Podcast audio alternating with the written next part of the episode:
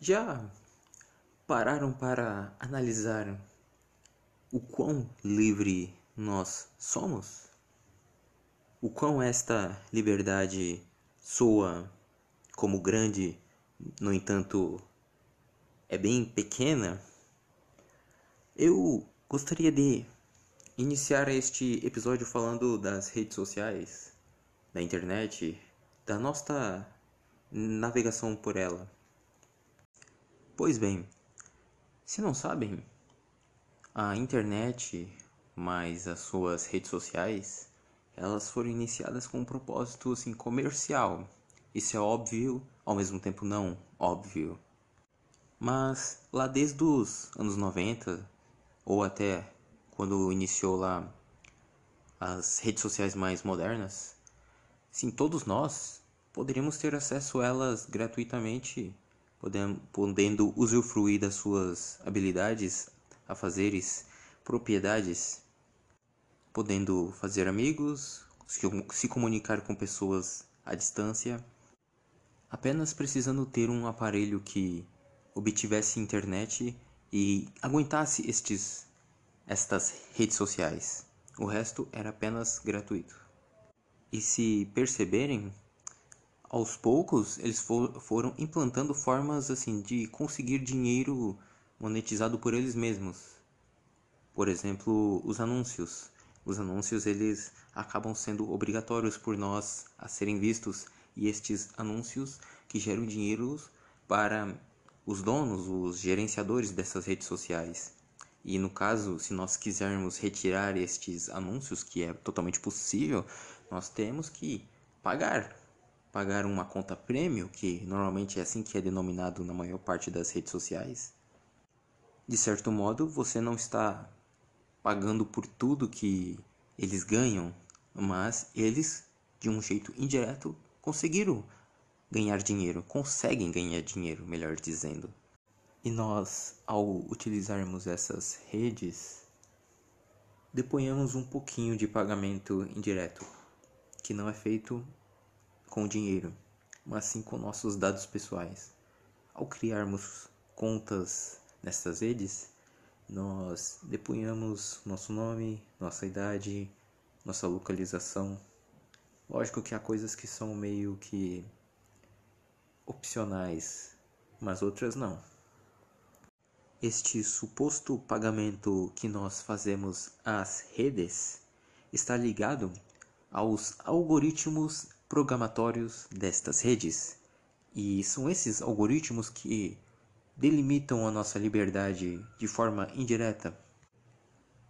Vejamos assim: nós, ao cadastrarmos nessas redes, nós ponhamos, ponhamos nossos dados pessoais e dentro delas temos o direito de compartilhar, pesquisar, publicar diversos assuntos e coisas.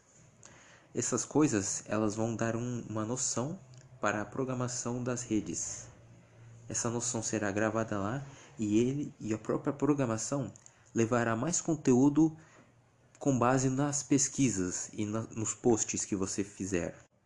Assim, você terá mais conteúdo do que você já pesquisou e postou. Assim, estes conteúdos vão reafirmando na tua mente.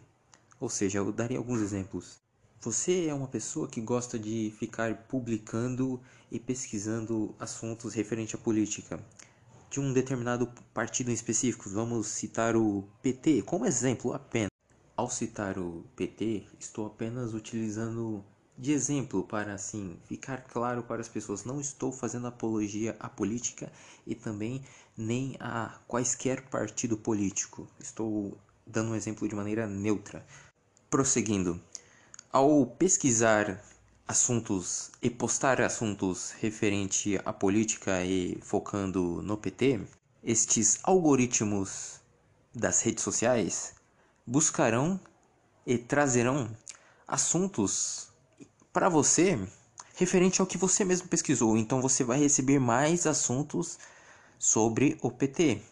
Assim você já vai estar familiarizado e vai aceitar e vai revê-los. Isto vai reafirmar dentro da tua mente os conceitos do PT.